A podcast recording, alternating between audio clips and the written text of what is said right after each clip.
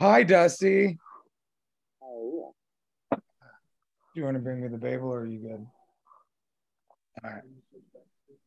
Ah, so I um never know what I'm doing when it comes to technology. Here we are, back again. It is 5:01 on Monday, November 7th, exactly one week from my 42nd birthday. And uh we're here Oh, at Reinventing 41. Yeah, bro. 41 is so much fun. uh, so we're here at the uh, reinventingthetattoo.com as usual every Monday. Uh, thank you to Gabe and Guy. Uh, I appreciate you all for allowing us to talk about feelings on here on this esteemed platform. I love this platform. I think it's wonderful. Um, and I love the fact that we're talking about feelings in a room where tattooers can watch and also join and talk about feelings because tattooers we're not the best at talking about our feelings. Uh, so that's why we're doing this. So i am here robbie rapole dusty pitstick uh, also known as dustin pitstick. Um, we gotta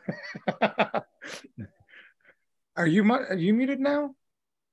I don't believe so. all right. I'm good. No, I called you Dustin because on the reinventing page, uh, the main thing said Dustin Pitstick, so we've got to get that adjusted around. Ooh. typos, typos, lifos. So, uh, I'm calling you Robbie Ripple. Bobby Ripple, uh, as I am very popularly known as in the tattoo world, and it's funny. So, I don't correct people typically about my last name, but Donna, on the other hand, has no problem with it. So, you know, we'll be sitting there and like 10 people will say Robbie Ripple, and then Donna will come up, and then the 11th person says it, and she's like, it's Ripple. And I'm like, hey, man, it's cool. Not everybody knows this. Um, but every so often, I will slip up and be like, yeah, no, actually, it's Rapole. And then I'll feel like a real asshole. And then I'll apologize a whole bunch. So I'll be like, oh, yeah, sorry, man. But uh, yeah, but uh, Dusty, Dustin, Ripple, Ripple. It, it takes some Nerve to correct people on mispronouncing your name. The the audacity, sir. audacity. Uh, could you just hear that little uh, that little noise that came up on my computer? I do. A little- Little boop. Yeah, I don't know how to make my computer stop making noises. I'm lucky I can even use my computer. Uh, so yeah. I was actually somebody somebody sent me a voice message in Facebook Messenger the other day, and I heard all of their phone uh noises as they were talking. So like you'd get the really loud ding ding ding ding for the fucking text message. It's like, bro, I can't. I, I lost like 10% of this message because all these things kept popping up. Um, The secret to happiness is. dude, uh, what was that? I was watching um Wreck It Ralph. Uh, Ralph breaks the internet, Ralph. Yeah. and um at the end of it, um Fix It Felix and his wife were talking about the secret to perfect parenting and raising like really well behaved kids. And right after they would say, you know, the secret is all these fucking race cars would go by and you couldn't hear them, but you could see them talking. So I think that's funny when things like that happen. Uh, but yeah, so welcome back to everyone. Um, welcome back to Dusty and myself because we took the last week off. Two, two, no, last week. Yeah, yeah, we we did. We took that time off um, because we had both just done Tampa, and uh, I was just so spent, and I wasn't into um, trying to do things.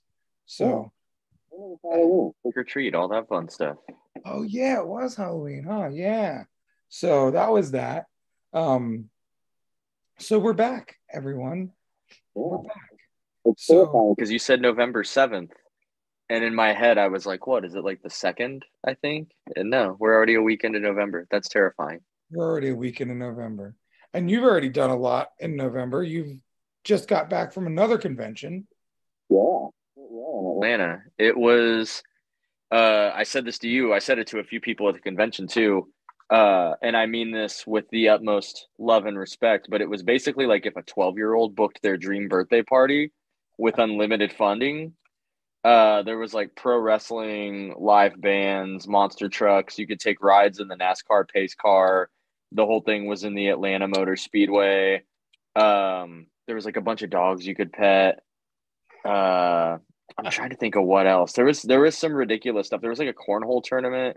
There was an official authorized uh tattooer versus wrestler CeeLo game. Like it was it was fantastic. And I did like 14 tattoos, so Right. that was cool. Uh, I told Yeah. I did I did a couple big fun pieces and I had something booked going in, but I also just took all of the little Halloween flash from Tampa that was still in my bag and I put it out in a little bin and I just put uh kind of making fun of like all the stores right after Halloween, just like Hall- Halloween clearance 50% off and just did a bunch of little tiny 30 minute bangers for like a hundred bucks a piece just to like get these get these Michael Myerses and what have yous out of here and it. uh, made a bunch of Atlanta friends, and it was fun. Networking, monster trucks, pro wrestling, cheese fries, the whole shebang. Speaking of fries, we shared some amazing French fries in Tampa. uh, And I love funny. the South because things change their name, and so like the further, fries. yeah, same same deal. Drive into Atlanta, everything slowly changes from like Kroger's to Publix. Yep. Rally's to checkers. You start Yep. seeing less speedways and more Wawas, Buc-ee's.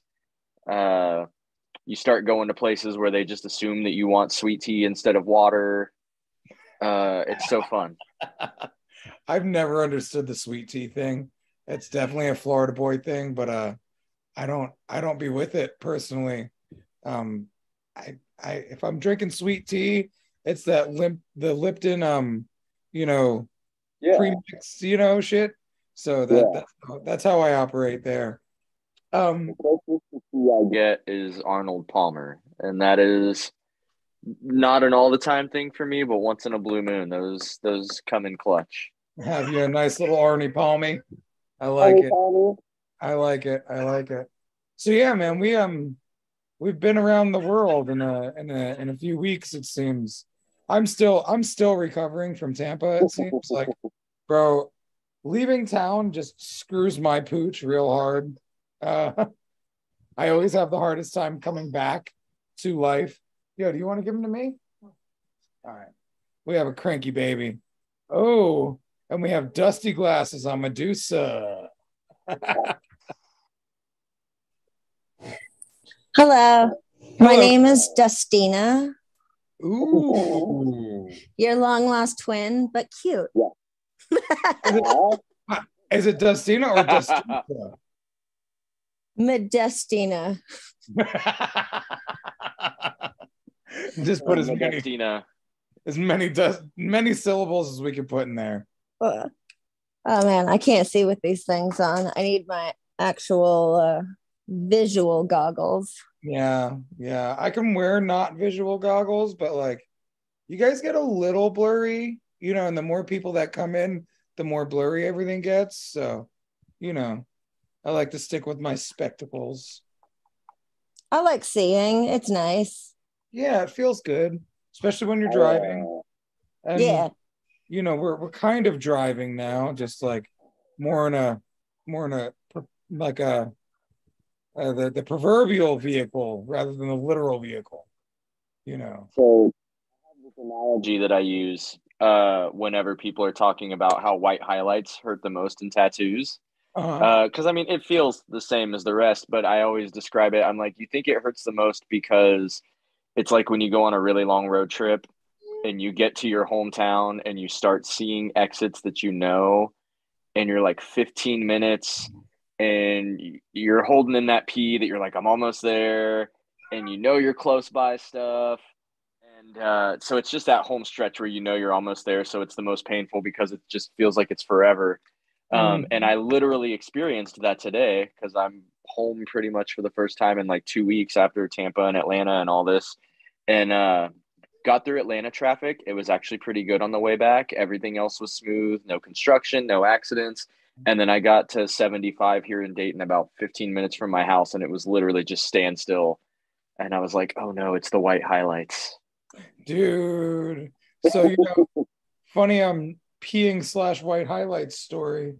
Uh, I lived in Indiana at the time, and we took a quick trip to a convention in Indiana, like two hours or so. And man, wouldn't you know it, I had to pee so fucking bad just to the end of that. Like I could see the convention center, but also traffic. Bro, I have never had to pee that bad in my whole entire life. It was terrible. It was painful. It was scary. I thought I was going to pee my man's truck.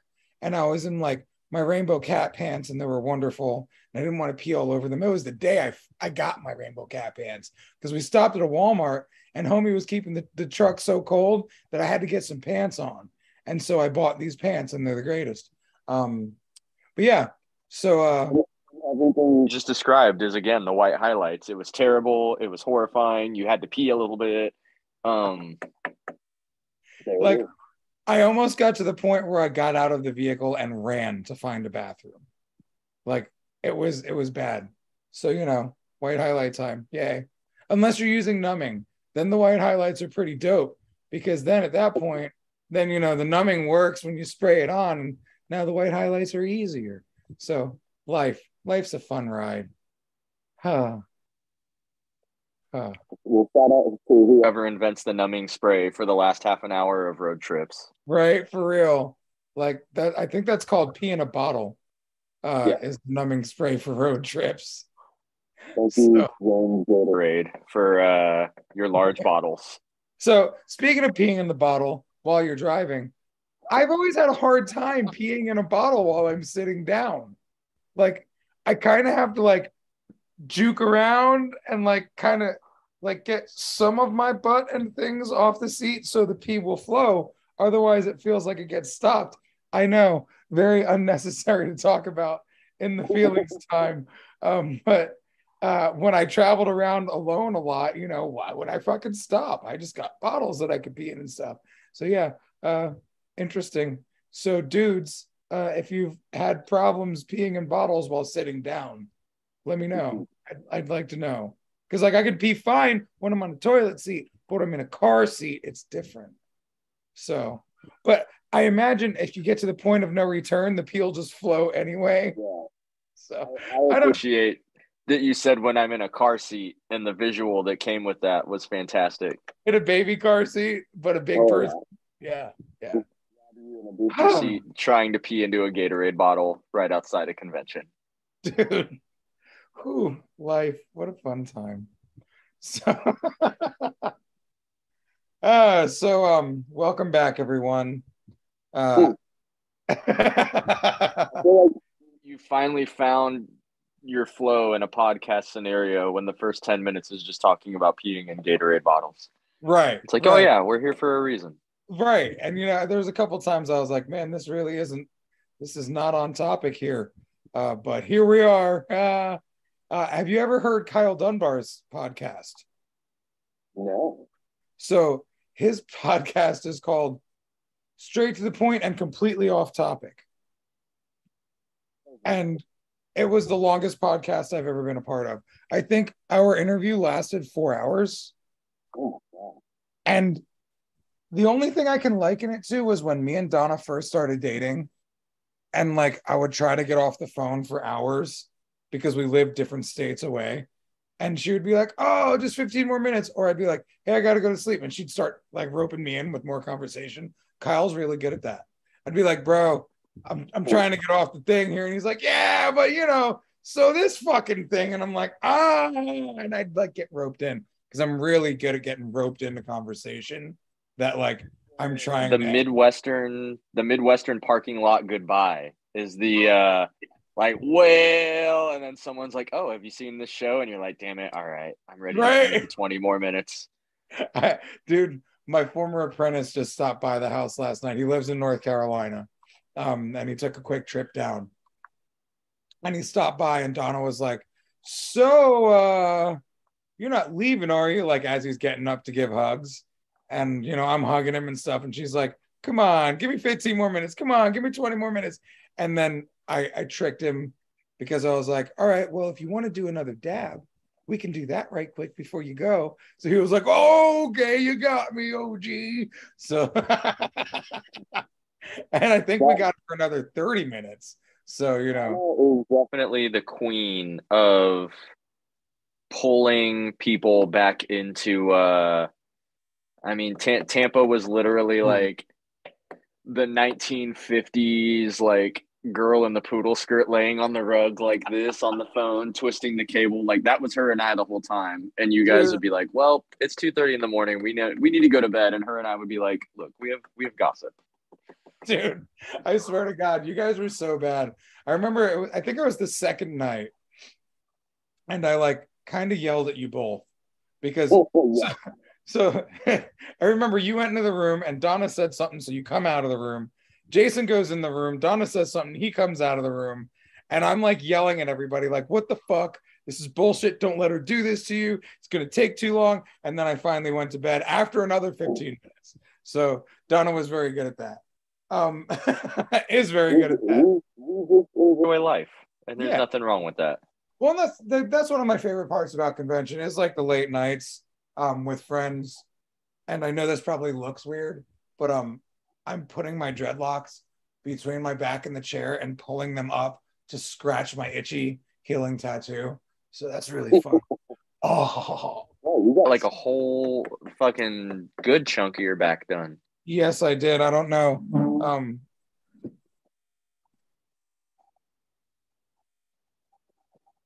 can we see or no? Yeah. Yeah, so we did that. And then uh two days later I went to Coco uh to see my buddy Jake Swift. And I got Ratchet from Ratchet and Clank to add on to my completely ridiculous um multiple blast over sleeve. So the whole entire sleeve is going to be a, a disappearing cover up act. Uh, so that's fun. And I'm going to get my right for my right arm started for the uh, disappearing sleeve on that arm uh, on my birthday in a week. So uh, interesting. Uh, my body doesn't hate me yet, and I feel like I'm going to be healed enough from the first two sessions to get into the next session. Um, but yeah, so without further ado, let's actually fucking talk about feelings um, because we're just sitting around being dickheads right now. Yeah. Medusa, Oh, do you have anything today? Um, do any feelings? I I got I got a lot, but you know, like n- nothing. Um, none of the cards I'm willing to spill out quite yet. I actually have a topic if you guys Oh. want to uh, Oh. indulge. let's indulge. So, So, From Atlanta last night after pit row, and uh, I made half the drive, and then at like midnight, 1 a.m., it's foggy. I crashed and woke up and did the other half today. Um, but I did one of those Instagram, like the anonymous people can send questions and you can It's like- answer. yeah. And uh, most of them were pretty cheesy, and like you could tell who sent it immediately because it's like a Simpsons quote or something. Uh, but there was one, and I clearly this person does not know me well enough because it was very false. Uh, but they said, "How do you stay so positive all the time?" And uh, I Well, on, responded, back up. yeah. You just said it was very false because you're still in that like negative viewpoint. Truth of the matter is, you are a pretty po- fucking positive guy, "I'm a pretty positive guy." but I do the same thing. all of so- all of the time. I'm like, this person clearly doesn't see me that one hour a day Right. that I'm trying to like. I've put the USB drive in both ways and it won't go in, and I'm just like, motherfucking SanDisk. Um, yes, okay. lightning port. so back to your response. So, so back to the response. Uh, the one I had put, I put some stuff in it, but I had started it with, oh wow, this could be an all day conversation, and uh, that was this morning, and I was like, oh, we have the podcast today. This could be an all day conversation. Um, so a lot of times when we talk about feelings on here, we talk about bad feelings and how to deal with bad feelings and how to, you know, put positive spins on things. But uh Maybe we talk about about the good ones. How how do you guys stay positive? what are what are the Uh, what uh, uh, a good friend of mine, Mr. Robbie Rapole, would call the tools in your toolbox to staying positive, even if you're not positive all the time. When you are trying to be, how do you get there? So, um, for me, I'm an inherently negative person. So I have to check myself uh, and recognize where I'm at, right? So, like, if I'm fucked up in the head, I have to acknowledge it. And sometimes I was so fucked up in the head for so long, I just acknowledged that and just focused on being positive. And then you'd slip and fall, but really, it's it's a daily, everyday, all day practice. Um, because you know, being in close quarters with me and talking, you know, deepest, darkest secrets, Dusty, that I am not always positive, and actually, I have a lot of fears and worries. Um, I have a lot of fears of being found out for being the piece of shit that I don't want to be. Um, and really, I think it's a culmination of everything I've lived through up to this point of things I do like and things I don't like. So I try to do less of the things I don't like and try to do more of the things I do like. And uh, just focusing on the good. Like, you know, if you gossip too much, you're gonna you're gonna be a miserable fuck. Um, you know, if you're if you're angry too much, you're gonna be an angry fuck. If you're frustrated too much, you're gonna be a frustrated fuck. So check yourself when you're feeling those and use the tools in your toolkit to not be angry, frustrated, gossipy, miserable. Um, basically, put your focus on being positive and you will be more positive. When you catch yourself not being positive, just gently remind yourself. Have grace and compassion for yourself for saying, hey, we're usually better at this, or, you know, we're usually pretty positive let's get back to being what feels good and let's just do that. So it's just kind of almost it's like a ping pong match some days, and some days it's like a fucking grueling chess tournament. um, some days it's a fucking ninja warrior course. And sometimes you fall and break your leg off. Um, sometimes you fall into the water and still can come out victorious saying, Yay, uh, you know, sometimes you make it all the way to the end in the slowest time. Sometimes you make it all the way to the end in the fastest time. But I think really for for me, being positive is just about taking a note of who I am and where I'm at when I'm where I am. And choosing, making the fucking choice to be more positive. And this has been years.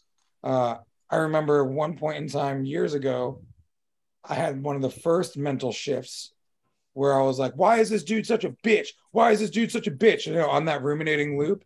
And then instead, my brain was like, well, you know what? I actually am very strong. That's pretty cool that I'm so strong and I'm pretty fucking awesome. So you just kind of have to catch your brain doing the things that it, that it does and then make it do the things you want it to do. That was the short answer. That was the short I don't think you and I, either of us, has ever given a short answer in our life. Bro, it ain't it ain't normal for us. Um, what about you? What do you do? What did you? So, did you have a more like to the point answer, or did you just kind of Um, dance around it? I kind of threw out, I threw out some stuff, but it, it really balanced around. I think a good support system is like Ooh, top tier. Uh, you know, keeping the right company. I saw a weird, I saw so many weird things driving by myself for like the last week. Uh, I saw a lot of Tennessee has a lot of billboards that say drowsy driving is dangerous, and I felt really personally attacked by that. Yeah. Um, especially considering saw- you don't drink. So, like, you know, like, yeah, you're telling me Um, that drowsy driving's like drunk driving? That's terrible. uh, a billboard that says, uh, I'm paraphrasing, but it basically said, "You attract what you put out," which is a really weird fuck. billboard. So. Uh, I, I don't know what they were trying to sell, or if anything, or if someone was just like, "I'm going to put this message up here." Uh, but yeah, there was a billboard that said, "You attract what you put out," and that was my biggest thing is like the support system. If you are gossipy and negative, and you're constantly just living in that, uh, building your own narratives and being all crazy, you're going to attract other people that do that stuff. But if you're just positive and out there and you know, if you're if you live ska, you will attract ska, and uh, just happy, dancy cheese stick, fun people uh in your life is always the best thing to have. Um, if you live ska, you will be ska. That hit me good. that- I use that specifically because I've had like three different clients over the course of the last two weeks that were like, "Oh, I really want to get this tattoo," or they had a tattoo or something that was ska related, and I'm like, "Oh, I know that band," and then we just put on like my ska punk Apple playlist and veg out tattooing and listening to a bunch of stuff like that. But it's always just it brings out the best in people. But the moral of that being a good support system, your fun, happy people, uh, I think really help lift you up and keep you in check. Beyond that, I mean, it's just I forget what else I put in the answer. I remember putting specifically that to remember that nobody owns you. Uh, nobody owns you. Nobody owes anything to you. You don't owe anything to anyone other than to be kind and to do your best. And uh, I think when people stop stressing so much on what they think they owe people and what they need to do for the people that are owning them, that uh, so much weight is relieved and it's a lot easier to be positive when you're not constantly stressing over oh did i say the wrong thing to this person? Did i do the wrong thing to that person? Did i say this? And and i do that stuff constantly. I'm a huge ball of anxiety but i've gotten a lot better over the years it just being kind of easy come easy go about some of that stuff and just able to Just let it roll. Yeah.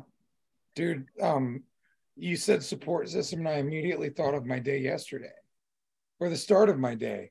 Um, and it was weird because I woke up and I knew I was in a bad headspace.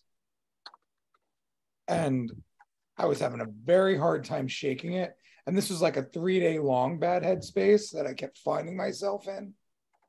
Um, and my son Jaden came out of his room and uh, he was like, How you doing, Pop? And like I wanted to spill everything on him and I didn't. And then I did. uh, and you know, because I didn't want to put my problems on him. I didn't want to cry in front of him. I didn't want to feel stupid in front of him, which is stupid of me because man, me and that dude, we've been through we've been through many wars together. Um, and so when I did start spilling, he was very supportive. Donna came around the corner and was very supportive. Um, and really like just having that support system of people to like to sit there and like hold space for me while I'm crying. Um, and not judge me for allowing everything that if used in the wrong context could have sounded like gossip, but like all the things that were bothering me about everyone and everything that I'd fucking up, been upset by in the past few weeks. And like, I just was like, and this is happening, and this is happening, and this is happening, and this is happening. And I feel like this, and I feel like this. And like, as I was letting it all out, I was just fucking crying. Uh, and having them support me and like be there for me in it was fucking beautiful. Uh, and then, you know, impromptu, I had visitors that show up at the house. And my one nephew, he sees me crying and he's like, What's up, man? And he's like, You okay? And I was, I gave him a hug and I was like, I'm just having a moment. Cool. And it was interesting that I could identify it as I'm not fucking losing my mind. I'm not a fucking piece of shit. I'm not a bad person. I don't suck. I'm just having a moment. And like, then I went into my bathroom and I cried a little bit more and like let the rest of it out, you know? Um, and it was weird how like I didn't even really think much about it after that. And you know, Donna came into the bathroom and she's like, "Hey, how you doing?" And I'm like, "No, I'm good. Just having to let it, you know, having to continue this." Um, but having those people that cared and having just a number of different people support me in that, that was a super valuable step in me getting out of the negative headspace that I knew I was in, but was having a hard time getting out of. And they like helped me get out of that by allowing me to be in that headspace rather than trying to force me out of it. Um, so yeah, a lot of the time I make it sound more simple than you know, like, oh well, you just do it. But like, yeah, that was a that was a brilliant part of like me getting out of that headspace was having that support. Oh, So, yeah. Um, Medusa, do you have anything to weigh in on how you stay positive? Um, I uh, didn't really have um, anything to weigh in on that aspect. I mean, how do I stay positive? I remember to take my antidepressant. Um, that helps. Um, oh, oh, but uh. I actually was more wondering about like if you had any advice or anything to say for the people out there that may not have um, a support system in their life um, that might feel uh, like they don't have a support system. How do you think they would be able to uh, cope?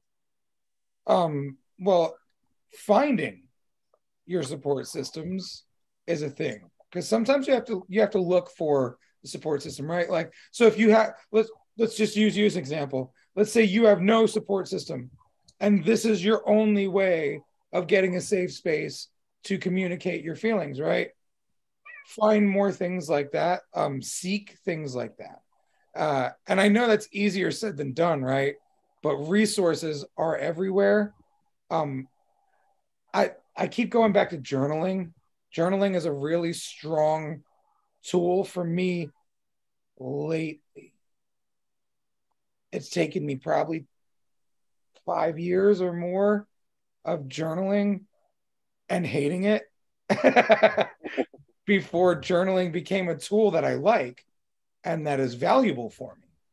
Um, when I when I am in a bad headspace, if I force myself to sit down and journal about it, I start to find answers.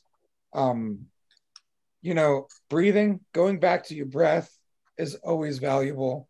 Getting out of your head and into your body and starting to feel. So, like, okay, I'm angry right now, or I'm sad, uh, I'm not positive. Man, that cat really wants us today. that, cat Wants us so bad. Um, but like, so eh, you, you know, checking yourself, um, going through the checklist, check yourself before you wreck yourself, dog. Like straight up, I am in a bad place. How do I get out of this place? Seeking. I feel like seeking is a big part of it because when you know, excuse me, that you need that positivity, when you, excuse me, you know that you need the tools, when you know that you need the support system if you start seeking those things, you'll find them. I've been seeking more more inner peace for over 10 years. Um and I still go through periods in time where I just don't want to deal anymore. Uh and uh one of the things I use is I go back to the times that I've made it through those. So looking at your your history of making it through your hard times, making it through your non-positive times, um, because we've all got levels of super positive at times and then super not positive at times. So, you know, looking at the data of your life, if you can remember it and if you can use it, um, super valuable stuff. One of the things I saw yesterday, uh, the homie was talking about if you are having a hard time with attracting clients, make a list of every client you can remember and then three things about them and then what you did on them and actually write that list out uh, to kind of give you proof. So, in a sense, write out the times that you felt real low and what you did to get out of that or what happened that helped you out of that. Um, you know, just looking at the data of your life really helps. If you if you feel like you don't have a direct support system, start to look outside of your direct life. Okay, I live in Florida now, but when I lived in, you know, this place, I had this friend. Let me call that person. Um, you know, uh, this this person is really valuable on the internet. Let me look there. Uh, YouTube is a brilliant wealth of knowledge. When I wanted to kill myself, I googled how to be happy, and found so much positivity and so many great teachers that it made me feel like I needed to be a voice for the tattoo world in the motivational space and the positivity space and the pulling yourself out of the shit space.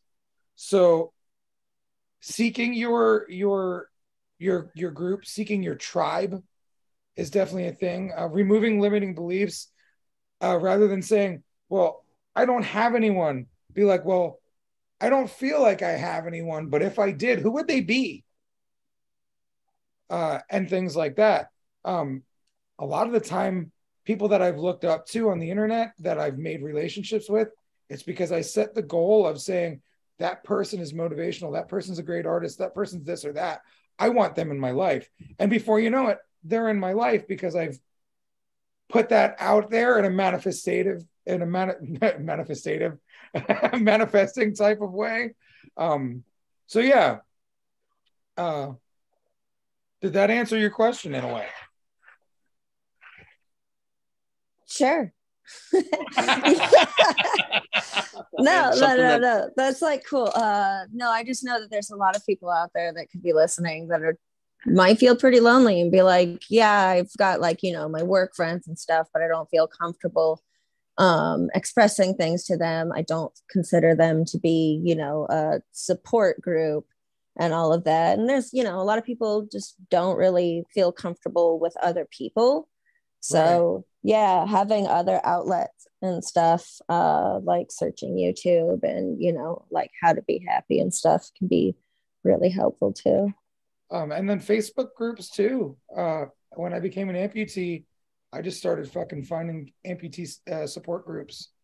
And i wasn't super active in them but watching them pop up and seeing other amputees going through things like okay cool i'm not going through that right now but i may. Um hey i am going through that right now and so is this person. So yeah the internet's a beautiful place and check your resources you know like instead of saying i don't have try to change your language reframe that and say okay well what do i have? And who would i go to? Yeah. And I think you made a comment about antidepressants, and I think that's a big thing that having the bravery to seek out help and to realize that everybody's help is a little different. Some people do therapy, some people do journaling, some people just want to be around friends, some people like to work through things and be alone. Everybody has their different thing, but it's awesome when people find you know different things that do work for them and it really does come from the bravery of being like okay this isn't working what do I do that's different? And sometimes, you know, it's a it's a cheesy Simpsons line, but it's something that I live my life by. Uh, a stranger is just a friend you haven't met. Um, and it's a funny line when you sit down and dissect it, but there's a lot of truth to it that just you're going to meet people that you're like, this person is rad, and you're going to be vulnerable with them, and they're going to turn out to totally suck and take advantage of your vulnerability or to completely shut you down. And that really sucks that it happens but there's also going to be a lot of people out there that i mean you know will will be my friend? Uh some of my best friendships in life one of my best friends on this planet we met probably a decade at least ago um he gave me a ride home we had some mutual friends and uh added me on Facebook or I added him or whatever. And it was a really like, I think we had spent maybe 15 minutes total in person together, but it's just like, oh, he seems cool, whatever. He posted online about a show in Kentucky a few hours away. And uh, I was like, oh, that sounds cool. And everyone bailed day of. So I'm just like, oh, now I'm going to see this band three hours away with essentially a complete stranger. And uh, by the time we're back, I'm just like, okay, cool. This person's one of my best friends now, and it can be the last person you expect from the weirdest place that will find you and click with you and just that vulnerability and willingness to put yourself out there will do so much wonders versus people that are like, well, will they even mess with me? Worst case scenario, if you reach out to someone, they prove themselves to be a total ass, and then you're like, cool. Well, now at least I know instead of sitting here wondering 24 7 um so that's a good thing to do but yeah just part of like you said the internet is a great resource in finding your tribe just not being afraid to reach out to people and say hey you seem cool you want to get lunch sometime or you want to see a movie or you want to drive to Louisville to see the Deftones play, and Right. just whatever happens happens, and you go from there. Or How to um, make friends with Robbie and Dusty. um, being afraid and doing it anyway. Uh, that's Music helps. that. I said ska music helps. um, and you know, therapy, like you said, uh, if you feel like you have no one, um, fucking seek a therapist because that will be an amazing, an amazing tool. When I was going through my second divorce, I was like living somewhere that wasn't home, and I had people, but like I also felt like I needed to go ahead and see a therapist on a regular basis because that was the support that I needed. And the funny thing that happened at that therapist every fucking time was basically he was trying to convince me that I'm not a bad person and that I should just have some more love and grace for myself and just be a little kinder to myself. And I'm like, but you don't understand. We got divorced because I'm a monster. And he's like, yeah, I don't really believe that. Um, so, you know, therapy can be a really interesting tool uh, especially at your darkest times. Um, but you know, then uh, I've replaced you know traditional therapy with receiving coaching, one on one or group coaching, or going to a Tony Robbins event. Um, you know, fucking. One time I was in New York, and one of my favorite authors was having a book release and book signing, and I went to that, and I was terrified, and the Q and A came, and one of my weird things I do is when I'm really scared, I make sure I'm the first person to talk. So when Q&A happened, I stood up and I was like, what the fuck do you do when you're in a room like this and you want to make friends? Because I'm scared as shit and I don't know if anybody will like me. And uh wouldn't you know, like two or three people were like, I think you're pretty fucking cool. I'm sure I'd like you. And you know, so sometimes it's the simplest way to find your support group. Um, you know, just ask. Just ask. Ask the universe, ask the internet, ask your friends, ask a stranger. Uh, I've had I've had strangers that have poured into me and I've poured into strangers in such valuable ways that I would have never imagined. Uh, I've made some really cool friends on airplanes that I'm still friends with uh, you know, many years later.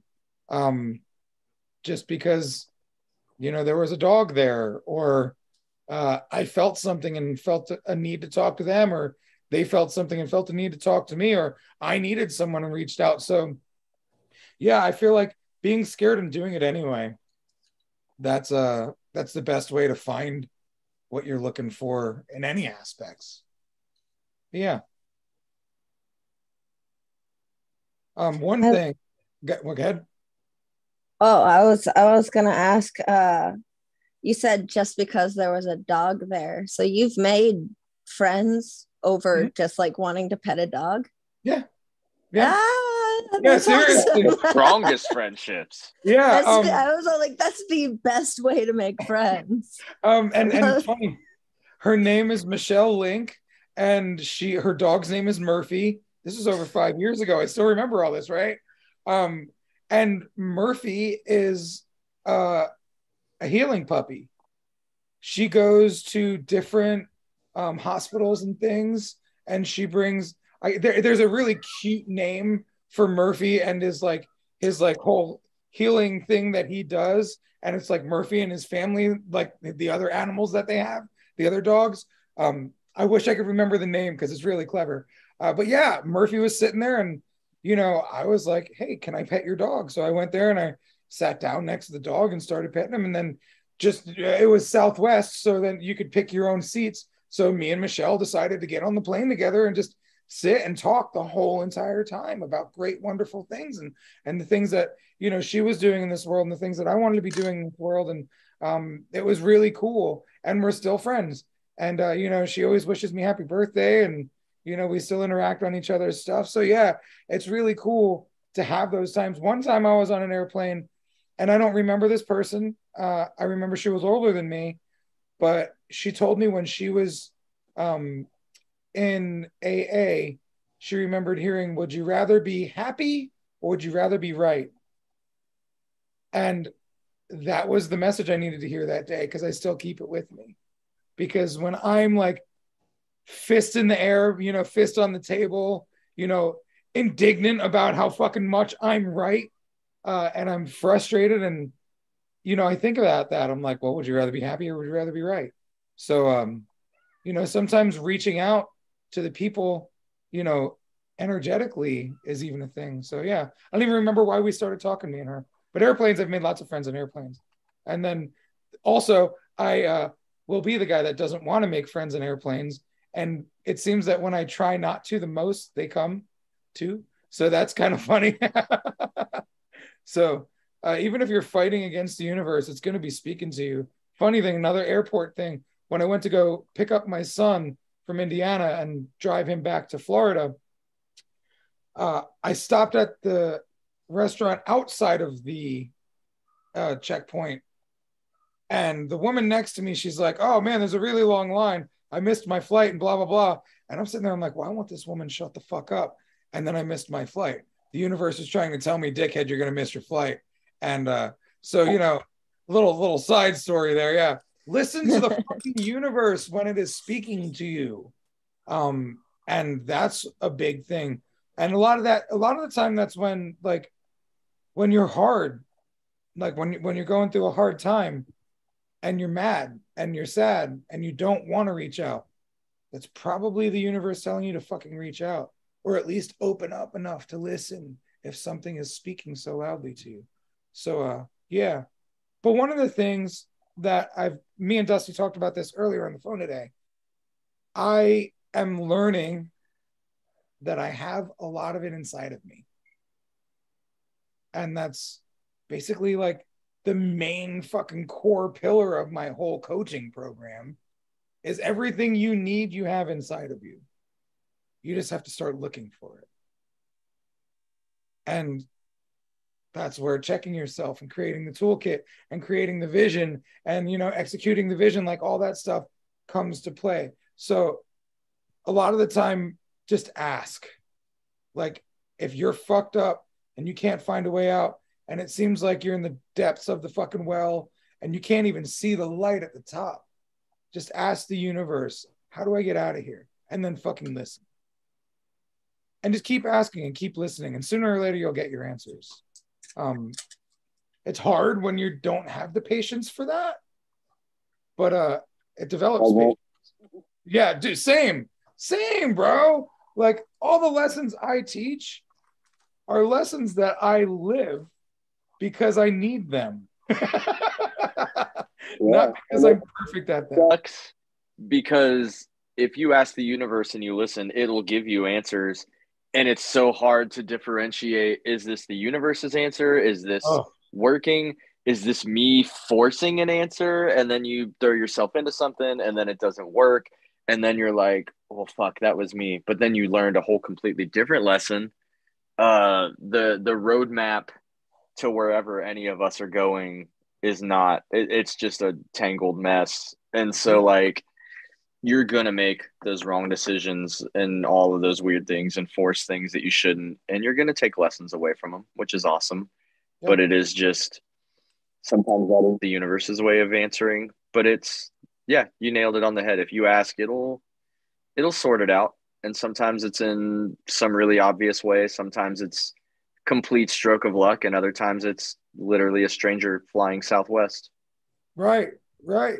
And sometimes like you get the answer in a completely different quadrant and on a completely different plane in a completely different universe that's not parallel and a completely different thought process and like it was sitting there the whole time waiting for you. You just had to look at it.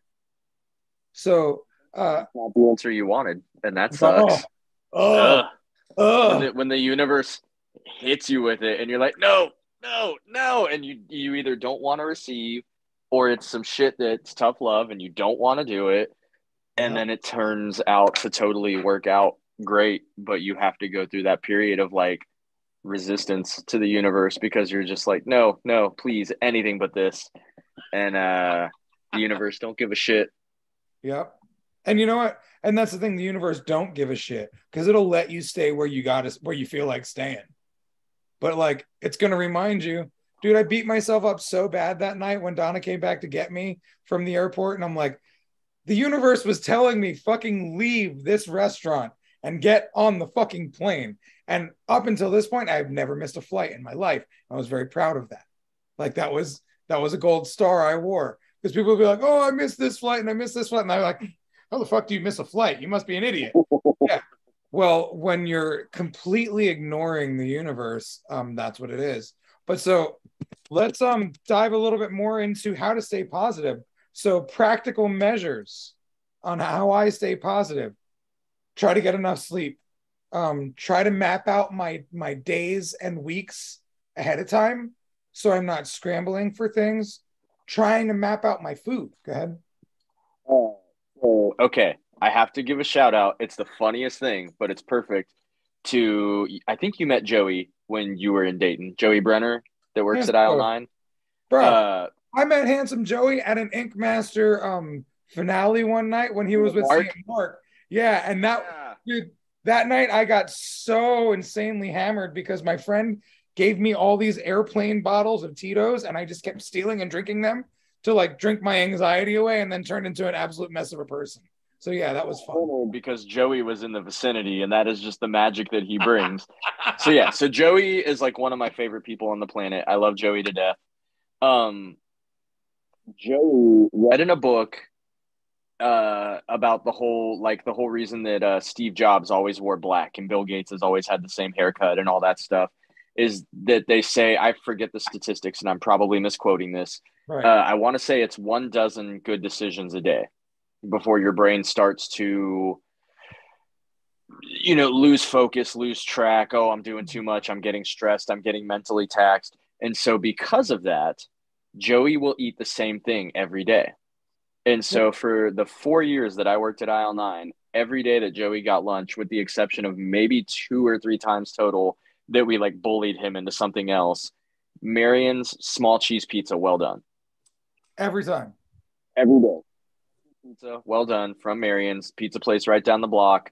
He'll eat about half of it. He wakes up and jogs miles every morning, comes in, sits down, one bottle of Coke, one Marion's pizza, uh, every every time. And it's so funny that you said that that you map out your day, you map out your food, you map out stuff, because I would always like kind of make fun of him for that. Like, damn, you're gonna you gonna switch it up today? Maybe get a well done small cheese from Marion's instead of your usual, you know? Uh, and and kind of joke with him about it. But it really did like he's so set in his ways on so many things that you can tell that he acts with so much certainty and a word that I'm brain farting on, but just confidence. Okay. Uh, he, Oh, he just he he is just a human that acts with so much confidence and certainty because he's his decisions are made out. Oh, I'm gonna wear my cutoff sleeve band shirt, my Dixxon flannel, my jeans.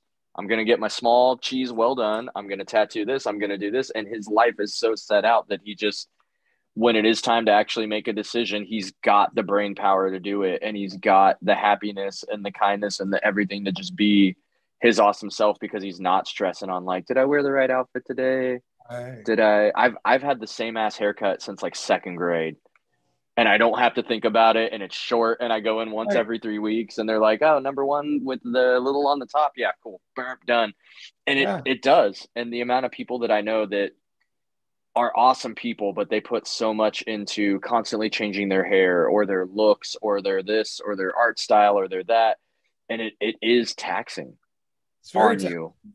takes a lot out of you when it's time to eat, which is something you do every day, multiple times a day, and you're like, I don't know what I want to eat. Or you know, Yeah. you you know you have to go to the gym, but you don't know when you're gonna go to the gym or when you're gonna exercise. You know, you know you want to fucking breathe and meditate, but you don't know when you're gonna do that.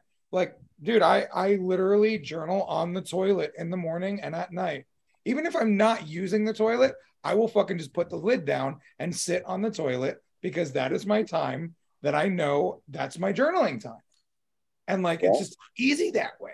And instead of sitting there getting stuck in my phone for an hour, I journal for, you know, 10, 15 minutes. And I'm like, wow, this is fucking way refreshing. I save time. I'm not, you know, going through the FOMO and the whatever the fuck scrolling on social media does. And like I'm doing something good with my life and I feel good about it. And now, as I've said in the magical motherfucker class, I'm creating data. I've got data for myself for X amount of time because I've been journaling that shit out. And now I know Robbie's been going through this because obviously he wrote loving myself as the first thing to do every day for the past year. And, you know, grace and compassion end up there somewhere, and living in abundance ends up there somewhere. And obviously, Robbie wants to make sure that these things happen for him. That's why he's writing these things fucking down every fucking day and night on purpose. Um, so yeah, like creating and and and so if you're watching and you're like, but I don't want to do that stuff, that's fine. Just fucking create things you want to do that will take the guesswork out of your daily life. And it, like you said, it's easy for Joey to be confident because his good decisions are already made.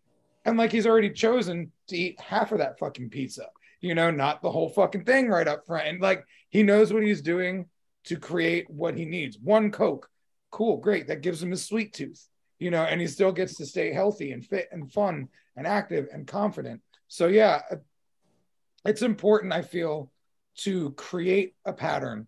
But, like, as Lewis Howes says, one of my favorite authors, um, he says, find a workout program you love and stick to it. Now, I like to expand that into find a life program you love and stick to it because you get to create your own life. Because I mean, dude, I get lost on my vision. Most people don't even fucking have a vision. Most people don't even have a fucking idea of what it is to create a vision. And like, if you create what the vision of your life wants to look like, ooh, this is perfect. You want to fucking stay confident? Create a vision for who you want to be and reverse engineer that. You know, the vision of the Robbie I want to be is you know, not taking blood pressure medication every day. I'm working towards it again because I've been there before and I know I can do it. But it takes diet and exercise to get there.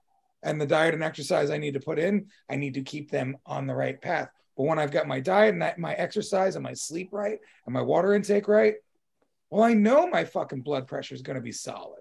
So that's a worry I don't have to worry about. Um, constantly telling myself I love myself and doing these journaling practices and having this data to know that I am doing what I need to be doing to live who I want to live like, that's great. Uh, one of the other things I noticed I've been smoking weed every day, all day for so many fucking years. And you know what? I started worrying about what would happen to my throat in 20 years from all the coughing and all the yelling I do uh, and all that scar tissue. I don't want to fucking have that happen. So I've decided I'm going to cut weed out of my regular everyday life. I did the same thing with drinking. I still drink. Like you saw me at the convention, Dusty. I drank, I smoked, but like that was party time, Robbie. And I wasn't working and I wasn't stressing and I was having a nice time. And I came back to life where I'm not smoking my face off. I'm not drinking my face off. I'm making sure I'm making the decisions that make me feel good about myself. And the reason why I bring up smoking and drinking is because that's a part of my fucking recreational stuff.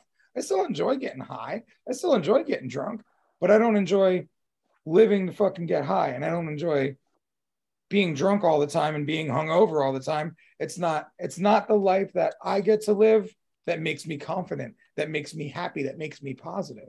So making good choices Make the choices. Map out your life and make good choices when you're mapping out your fucking life. And that's the whole thing. What your vision? Well, I don't know what my vision is. Okay, cool. Take away all the fear and take away all the I can'ts and take away all the what ifs and take away everybody's opinions. That's your vision. you know, really think about it. If you want to get simple, your vision is who you want to be. And when you figure out who you want to be, well, how would that person do to be? And that's pretty simple answer on how to stay positive. Strokes. It's real easy to get lost in building a vision or building a life to all right, well, if I wanted to do this, then I'd have to do that. And that means I have to do this and that. No, it can be something as broad as I want to be somebody who loves better, or I want to be somebody who is, you know, down to earth, or I want to be, you know, you can fine tool it from there. Okay, I want to be somebody who is open and down to earth and relatable and I never want to like turn people away or be standoffish or up here on a pedestal or too cool for school. Okay, that's that's a good start. What what does that person look like? And you can fine tune little things as you go, and you may be years into it, and oh well, that can mean this, and it can change and it can adapt, and the roadmap is you know all over here, right. but it's a it's a goal, right? And choosing to hold on to confidence throughout all those twists and turns. You know choosing to make the decisions that keep that give you confidence that make you positive that help you stay positive because positivity is more of a choice than it is an accident. Yeah. nobody's like i'm accidentally so positive. It's analogy uh, just because all, all of the road trip metaphors and analogies right now because i was just driving so much but every time that you have you know siri on and you're driving and you're like, okay, well, I'm almost out of gas and I really need some Reese cups and I got to pee. So I see a Speedway sign on this exit. I'm going to pull over. Or uh, if you're further south, I see the Wawas and the Buc-ee's signs.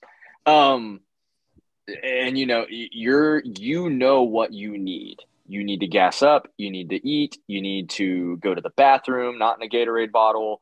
Um, like you have needs, and you need to serve those needs but that roadmap built into your phone as soon as you okay you know stay 100 miles on i-75 south and you're driving and you pull off to do that and it's rerouting get back on the exit rerouting get back make a left make a left and it's telling you no you need to do this and you're like no motherfucker i need to eat i need to pee i need to put gas in my car i'm exhausted i need a second and you know you like you said you know what's right for you even when the roadmap is maybe pointing you in the other direction. So having that confidence to like, nope, we got to take a quick pause. I got to do this. I got to gas myself up. I got to fix some things. Then, you know, again, the course gets all squiggly and you have to get off the off ramp and there's always some weird construction to get to the gas station that you can see right in front of you where you have to loop around the block and then you finally get back on and then you're back on the roadmap and you're back on, you know, right. straight shot 75 south. But you had to take that stop and it's you know, not a thing to be ashamed of if you know what works for you and you know what you need to stop and gas up, to stop and do that, to get back on to that thing. And that was just sorry, the point popped in my head because you said that about like knowing oh. what's right for you. And it is, it's like you know what's right. And the roadmap may be saying recalculating, recalculating, recal uh-huh. just as loud as possible and just annoying the hell out of you. But you know what's working. So just like scoot over to the left, do your thing, hop back on when you can. It's not a race. Right. And I feel like that's called grace and compassion for self. You know, when when you allow yourself to pop off and pop back on. What's up, Medusa? I was just thinking about uh, something that I know uh, I've mentioned before because I'm a big uh, cheerleader for it is practicing gratitude. Yeah. Practicing gratitude for what you already have is a really good way to help yourself become more content with where you're at now instead of focusing on where you're trying to get and why you aren't happy yet because you haven't got that thing yeah. way in the future. Uh, I mean, like it, a really, really easy, simple thing to do when you're in the morning, like just waking up, you know, making your cup of coffee. It's just quickly think of three things you're grateful for. You know, I'm grateful for my apartment. I'm really grateful that I have such a cool dog. He's a very good boy and absolutely handsome. I'm grateful that I have this coffee because I'm not a great person without my coffee. I love my coffee addiction, you know, just like even if it's simple things like that. I'm grateful for having coffee and all that. Like those things are little tiny ways to pep yourself up throughout the day and to remind yourself that you can be happy with where you're at right now. You don't have to keep trying and working for it. Ooh. Happiness might be just hidden underneath all of your worries about the future, and practicing gratitude can help reveal that. Well, um, it's funny 'cause as I was going through that episode for the the couple of days I was going through, where I just kept having the wrong perspective and the wrong focus, and just being sad or hurt or whatever the fuck I was going through. Donna kept being like, you know, all the things you're missing, that's fine, but like, look at all the fucking love you have. Like, just in this house alone, look at all the love you have. Like, from me, from the baby, from Jaden, from all the dogs, from the cats, you know, from my nephew that lives here. Like, everyone that lives in my house loves me so fucking much. And like, that's a really good perspective shift and it's a great reframe uh it's hard when you're like but i'm missing but like when you when you when you really snap into it it's like wow and the funny thing is when i was really fucking up in my head yesterday i was like man i haven't written down my three things i'm grateful for in the morning or at night for a couple days now because i make it a practice to write that stuff down in my journaling uh, when I am doing what I know I need to do. So it's interesting. Like if I don't fucking do my my morning meditation before I wake up, couple that with not writing in my journals, and then couple that with not writing in the gratitude journal. No wonder why you're having a bad fucking time. You didn't do the things. You didn't. You didn't do the things in the plan that you that you love that you're sticking to because you're not sticking to them. So no wonder why you're having a hard time. So it's interesting uh, when I fall out of remembering to have gratitude. It's really fucking easy to be not who I want to be. Man, I feel like I need to pick a pencil now. So like we got red pencil, blue pencil, Um, black. Is everybody penciling? Yeah. I just picked up a pencil because I didn't want to be left out. You know. um, But, uh, I, I I think that's so funny because I will have people ask me uh, about certain tattoos. They're oh, you probably don't like to do you know blank. I, I had someone reach out earlier today, and her mom passed away uh, years ago, but the, the anniversary is this week, and she said, hey, I want to do something for my mom. It's going to be something small and simple. It's going to have some lettering. Do you even like to do lettering? And I tell people all the time, uh, I've got that plaque on my booth that says actual Pinterest wizard. Like, I don't mind doing that stuff because there's a reasoning to someone. And even if it's not the most fun and crazy creative tattoo, like it holds a big meaning to them. And I like to do it. But it is that perspective thing that I will say all the time. clothing, language, And music are always the three that I go to that I'm like, we get to live a life where we get to wear whatever the fuck we want within reason. We get to listen to the music we want to listen to. We get to talk about the things we want to talk about. And I know a lot of people that are really happy with their job, but they have to wear business clothes. They have to be there. You know, there there's no like, I don't want to schedule next Wednesday, so I'm not gonna. They like, no, you have to go. The the fucking mail room don't stop. Uh, and and we get to build our schedules. We get to do art. We get to do things we like. We get to. I roll in every day in jorts and a van shirt, and I put on whatever music I'm feeling, and we all hang out and we talk about cool stuff and eat Cheez-Its and have a good time. And like, if you would have told teenage me that that's going to be my life, like, it's a beautiful thing. And even on the worst days where the customer's fidgety and the tattoo is something I'm not super into, and you know everybody's just kind of in that mood, uh, especially super relevant because it's 6:09 and it's like pitch black outside because I hate daylight savings time. But like, I'm like, I still, this is what I'm doing. Like, how great is this? Um, and it, it is gratitude and it is perspective. And uh, man, I I think the biggest thing about my personality that people tend to notice when they start hanging out with me.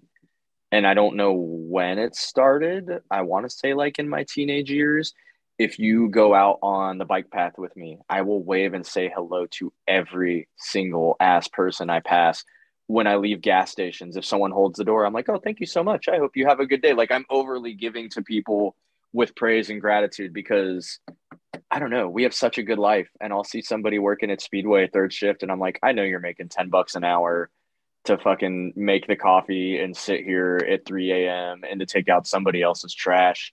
The least I can do is give you all of the respect and dignity in the world because you are busting your ass doing this and I get to roll out of bed at like 9 a.m. and go jog and put on some shorts and listen to Rancid and tattoo on people and make a bunch of money. Like life is so exponentially beyond where I ever expected to end up. And that is such a, I don't know. I just had an outpouring of gratitude because you guys were talking about it and it made me feel overwhelmed with it. especially I'm just so tired from the last two weeks that I'm like, fuck, life is good. I was really sitting here bitching and complaining about having to drive because I got to drive to Atlanta and see monster trucks and tattoo and pro wrestling. Like, oh, fuck me, I guess. Like, life is so hard. It's so funny you say that because, like, as you're going through your checklist, I'm like, all right, so I work two days a week at the shop.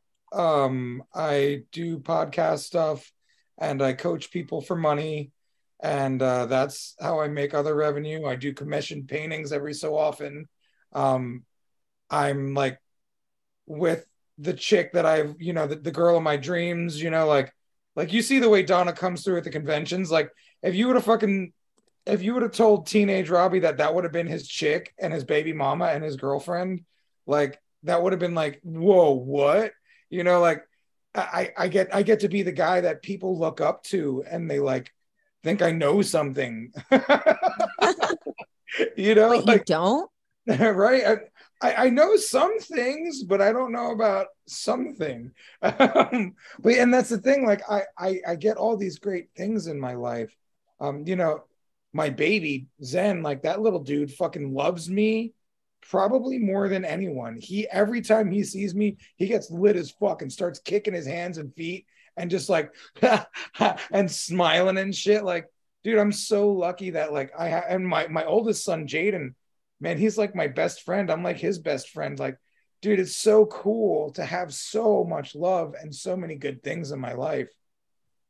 I think that that is something that is absolutely incredible. And I'm glad in those uh, couple of dark days that you were able to have somebody with you to point that out to you when you were struggling to remember. Yeah. Um, I think with for a lot of people, there are a couple of easy ways to pump yourself up if you are really struggling to think of positive things. Like, you know, you're having one of those days where you're all like, oh man, I'm just a big doofy jerk face. Things suck. My life is bogus.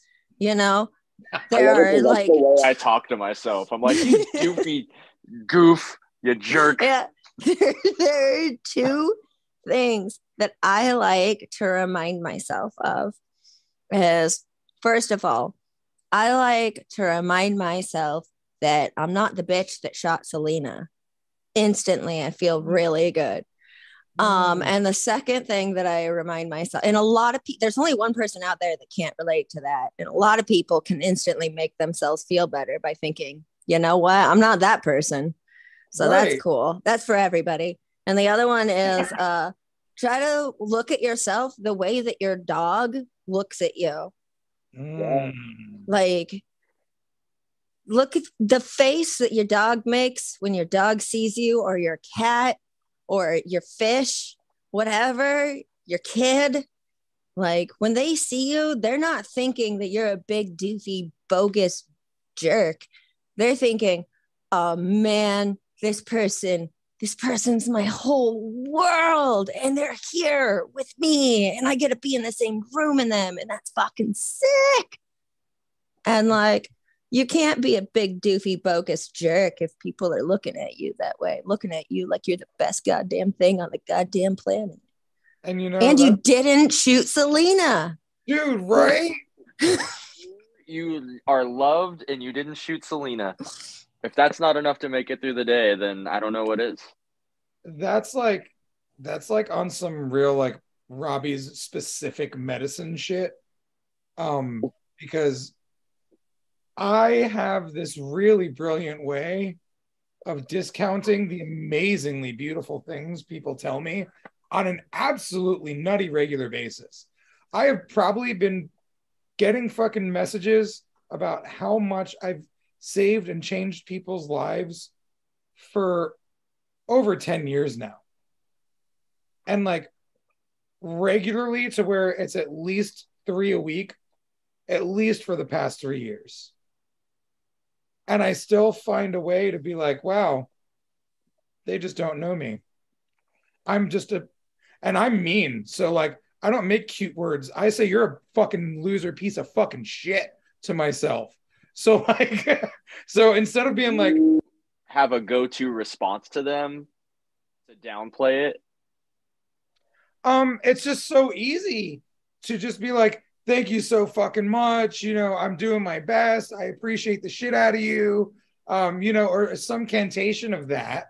And I really do appreciate them and I really am thankful.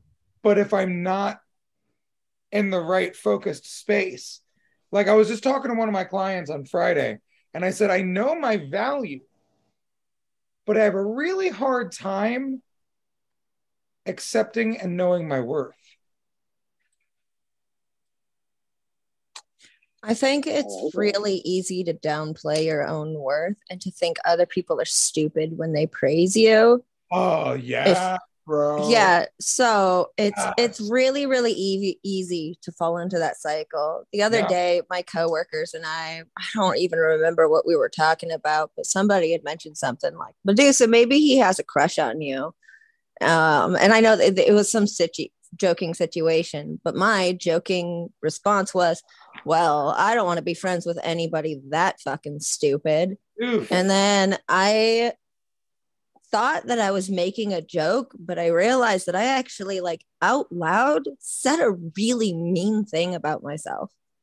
Would you say that? And that's I, eh, you know, no, I wouldn't say that about person. I don't know anybody I would I would say that about. Right like and like to me it was just a joke. And but i like it wasn't funny. It wasn't funny to anybody around me. And and i just remember like kind of shutting down and going back to my drawing being like oh, that joke didn't fly very well. I kind of fucked up. And uh, uh yeah and then thinking about where does that where does that place come from? Where does that instant I thought it was funny joke come from? Like, why did I think that was a response at all? And then I realized that, like, I have my sense of humor is self depreciating and it comes from a place of insecurity that I like to cover up with laughter. Yeah. And and, and it is one of those things when you really, really believe in your insecurities and those little demons in your head telling you that you're not good enough it is so easy to just think anybody else that says otherwise is fucking stupid. Which but, is it's so I mean, dumb to think that. So, it is because you know what? There, there's a lot of people that like you. They can't all be stupid. They can't all be stupid. Right. I mean, there are people that run businesses that are family people, that have people that love them, that are super smart, they're whizzes at whatever they excel at, they're super talented, and they like you. They can't be stupid. Yeah. What if you're actually just likable? Oh. Oh my god. Says unless they are all stupid.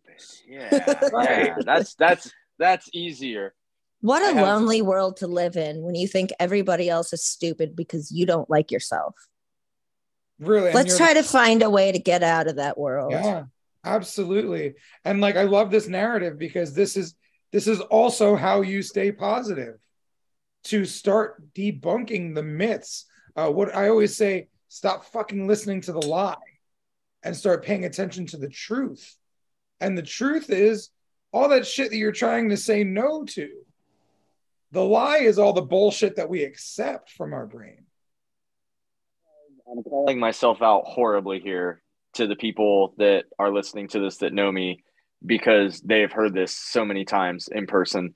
Uh, anytime anyone pays me any sort of compliment about me doing anything right, I have two go tos. And number one is uh, I'm just little old me. and number two is, oh, I'm just being Miley. And uh, I will say that at least 10 times a day, every day. And it's gotten to the point where there are people in my life that will say something. And before I can even hit respond on the text, they'll text me like, and you're not just little old you. And I'll be midway through typing. I'm like, motherfuckers. Uh, and, and it is because, you know, they're in it. We've talked about it in here before. It's almost insulting to people to like,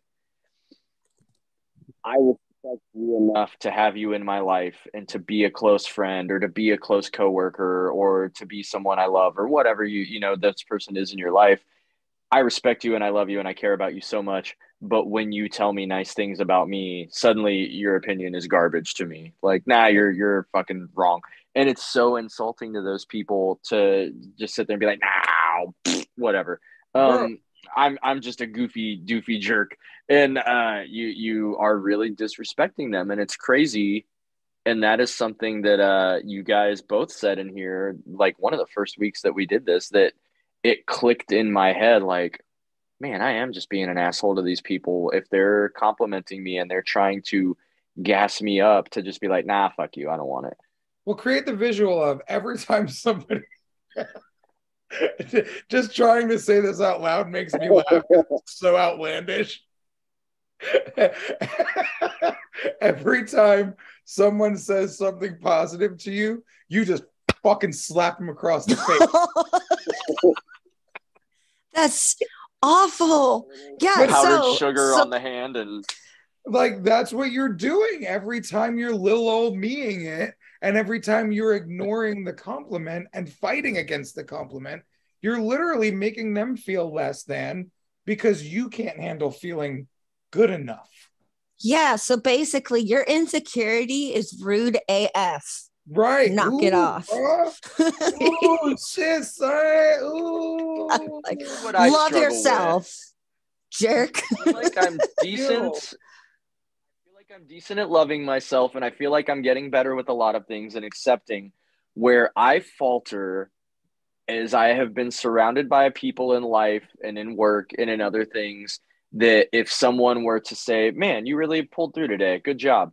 Uh, they wouldn't be like, "Oh, thank you." They would be like, "Well, yeah," and just proceed to talk about how great they are and why they're great and why everything came together because of them and just how I we all know people that are just way too oblivious to how much they really think of themselves. And it sucks because you see those people and then your biggest fear becomes becoming that person.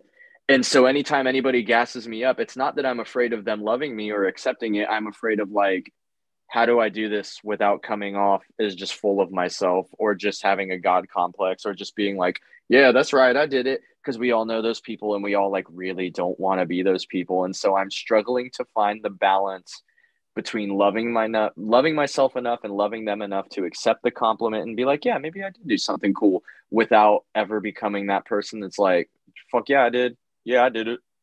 Well dude you went through that you went through that when i asked you to be the the the other host here. You were like uh well it's i don't know why you'd want me here but okay. And i'm like well, let's recap. Um, we just talked for like an hour and 45 minutes on an hour long fucking show. And uh, I really had a nice time talking to you. So can we do this more? And like, I, but I, and, and so to touch on also the reason why a lot of those people do the over talking about how great they are stuff because of their insecurities more so than not.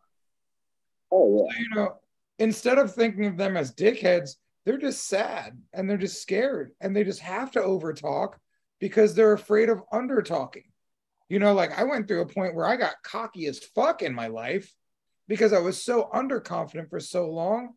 And I was like a little X Man. I didn't know how to use my powers. So I overused my cocky power because cocky and confident, uh, you know, like it's it's it's a very short step. Thin. Razor you thin. can you can basically see the people that come across as cocky as being just as insecure as you are when you don't want to accept compliments. Absolutely. Them accepting more compliments and begging yeah. for more compliments and talking about themselves is the same way of covering up their insecurity as when someone says, You're really great at this thing you did. And you say, No, no, no, no, it's nothing. You're also covering up your insecurity by rejecting that. And so are they they're in the same boat as you are. They're just Oh, yeah. they just look and you're right. And this is a conversation i've had with a few people recently that even with robbie over the phone that it's one of those things where I think the biggest thing when it comes out of insecurity is building your own narrative. And everybody should build their own narrative. Like you control your life. Nobody else owns you. But there's a difference between the narrative being the truth like robbie always talks about the truth and the lie and the narrative being you know you can paint it any way and there are people that get insecure and so they paint the narrative of i'm the best thing ever. I can control this story that makes me the hero and i'm so great and blah blah blah. There's equally people that are so insecure that they kind of choose to paint the narrative of oh i'm just little old me because it's so easy to deflect and build that narrative of like, like oh i'm i'm just just miley just here doing it just a just a cog in the uh in the gears in the engine Plug in the machine. yeah, just a just a little. little you know only- spoke I'm in the wheel I'm only as it is- important as I am. I'm not more important than I am. Don't don't Yeah. make me bigger than I am. Yeah, and it's, it's easy to do that, but it's I don't know, it is hard because I think that you create that narrative of oh, I'm just here. I just crawl here and it helps not come off as not come off as a narcissist, not come off as whatever, but it also like you guys are saying is insulting to the people that you're doing it to. And it's a it's a razor thin balance between not painting that narrative of being the hero of everyone's lives while also not painting the narrative of not being fit. Right. Well, dude, like Just- I've what were you gonna say, Medusa? I just got you back to slapping people Right? every time. Well, dude, like that's like that's all that's on my mind right now. I just keep visualizing that. I also lit up another um thing, so now I'm just back to that visual. um, I've I lived on the road for a while, and you know that was after Ink Master, and that was after making the Rad movement, and after putting out a lot of content intentionally to help people. And I had a lot of people coming up to me that were like stoked to meet me, and like I made it a practice to honor their love for me, at least in front of them, because how stupid do you feel when you meet a tatter that you fucking love so much and you go up to him and you're like, bro, you're the sickest shit ever. Like, I fucking put pictures of you in my dog's water bowl so I could be inspired by you. Whatever the fuck, you know what I'm saying? Has somebody said that to you? No, no, no. That was totally stupid off my head. Um, but you know, like I had a dude, I love this guy, Andy Clare, man. He fucking hit me out. He came out, I seen him in, in fucking uh at that one show in Detroit, um, Motor City. And uh he comes up to me and he names all the different fucking variations of the names of the rad movement that I've gone through. Because it started as I'm rad movement, and then it started as truly rad movement, and then went into the rad movement. And like just like like like somebody coming up and naming all your all your albums and being like fuck yeah i know your shit and like if i would have told him why the fuck do you care about me you're stupid like andy would have felt bad you know what i'm saying? That would have been so mean. right but instead just a horrible slap. Right, right. And instead, I was like, dog, I'm fucking mind blown. And then he tells me about the conversation that we had where I told him to stop being a dumb pussy, and that fucking made him wanting to be an apprentice. So, like, I was like, wow, I said that to you and it fucking stuck. Like, thanks for not hating me for telling you not to be a dumb pussy. And like, thanks for taking the advice and digging through it and really seeing. And like, dude, he was working other jobs and shit. And like, now he's a real tattooer. He's not an apprentice anymore. He doesn't work somewhere else anymore. He's a full time tattooer. And like, I got to watch this guy grow through his life because I fucking say some things to a camera, because I fucking post some things on the internet, and because I have value. And words carry weight. And if I would have fucking been, and, and then so we sat down and we did a little I'm rad tattoo on his thumb, which I'm so excited about because every time I get to share that tattoo with somebody, that like makes me feel good because they want a piece of my journey.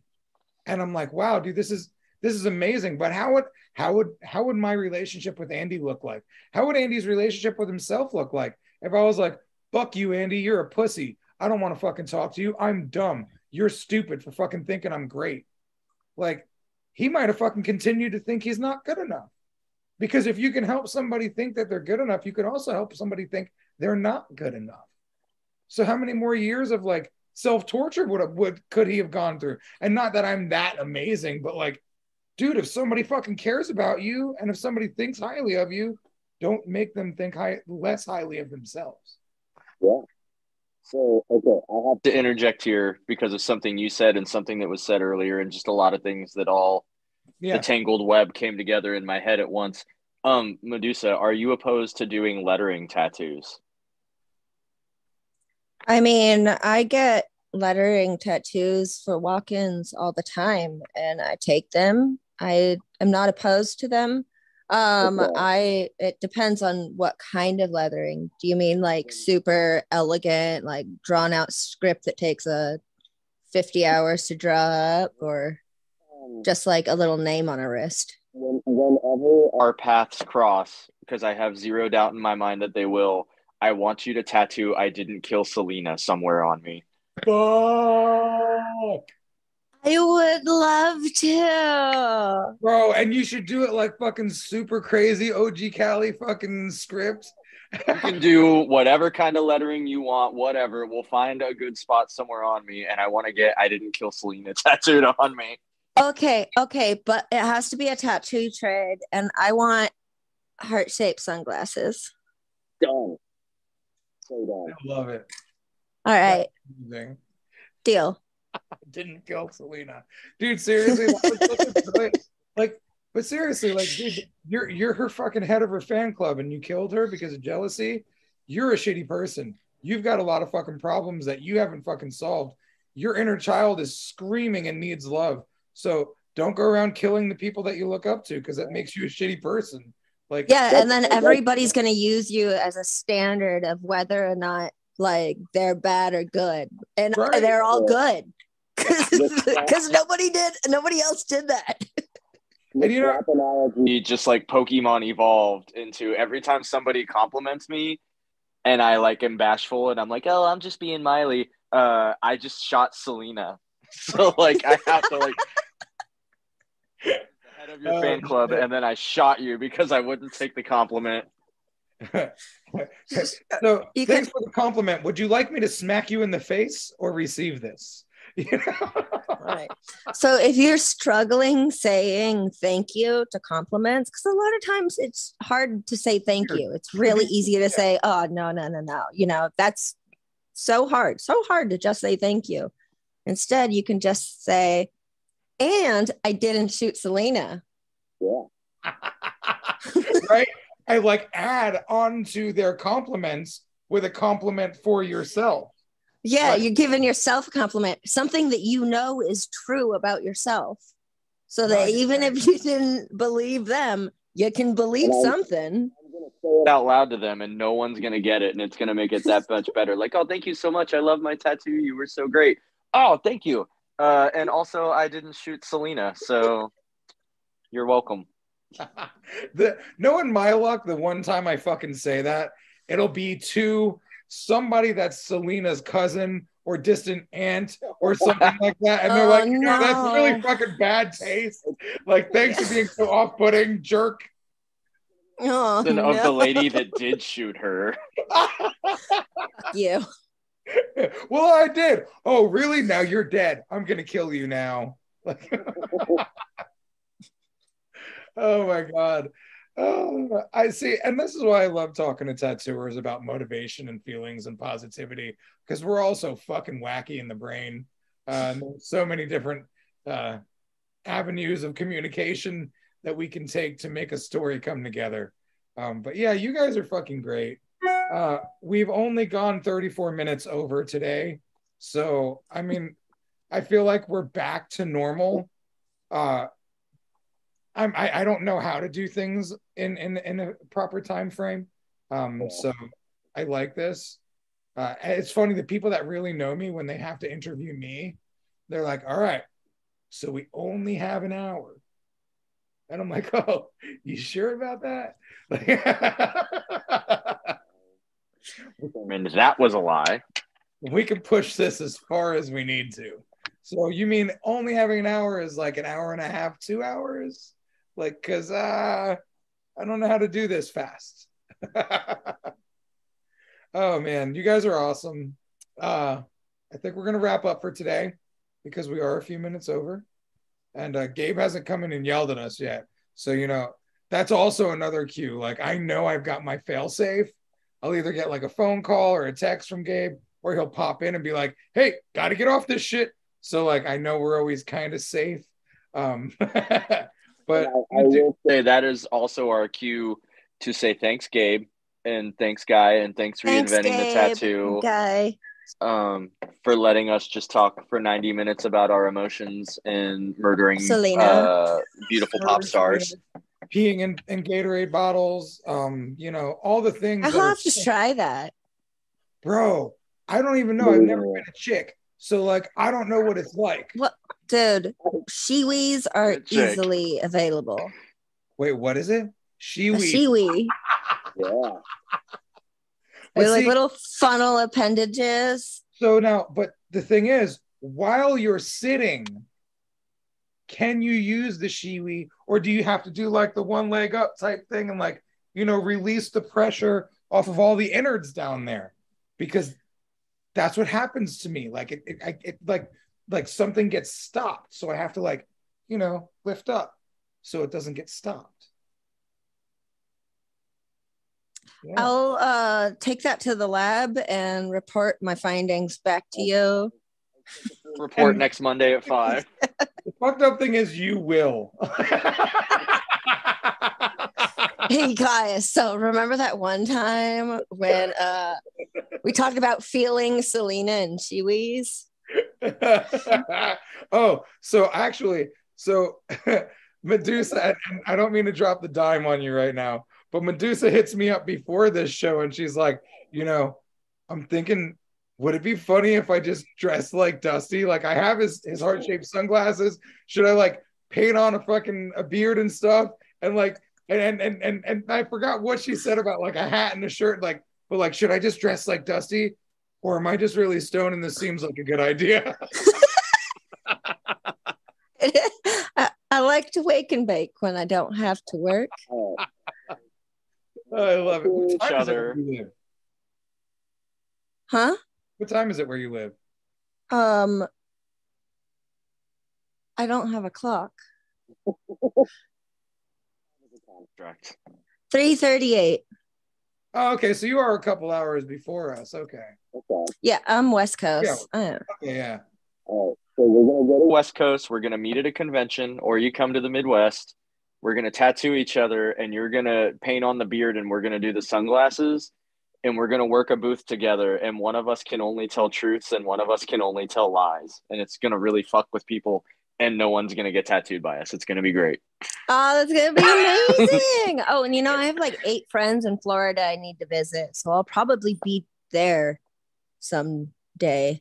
So then let's just all convene in Florida, and then I will be like the ringleader or like the overseer, and like I'll be telling people what's true and what's a lie, but I'll change if I'm telling the truth or if I'm telling lies You're gonna cause a lot of problems. and every Time that somebody leaves, they turn back around, and the whole booth is just a cloud of smoke, and Donna laughing, and like, like an old set of robes and like a turban, and she's just like, Meh. oh my god, you guys are gonna get tattooed by us, and we're gonna make zero dollars. It's gonna be fun. I love that we're doing the Midwest uh, parking lot goodbye right now too. oh, you guys are fucking awesome. Uh, yeah, thank you both of y'all. Um, I always love seeing you, Medusa. You're awesome. I always love uh, hearing your perspectives. Thank you for sharing everything that you shared today. Um, thank you for dropping gratitude on us because that's a super important part of part of staying positive. So thank you for reminding me as a person, but also uh, putting that out here for the world to see. Um, Dusty, I always Hell yeah. you, man. Fucking um, thank you for continuing to be a beautiful human and somebody that's wonderful in my life. And uh, you know, thanks, man. yeah, right. Yeah, yeah. Just little old me, huh? um, and Gabe and Guy and all of reinventing, uh, everyone that helps this be a thing. Man, I love having this platform uh, to share feelings and talk about things like this. So you guys are sick. Everyone here is awesome. Um, I love it. I love y'all. And I love every single one of you that is listening or watching. Thank you. Uh, appreciate y'all for being here. And we will see y'all next Monday. Bitty bitty bum bum. Maybe I'll see y'all next Monday because next Monday is my birthday and I'll be getting tattooed. So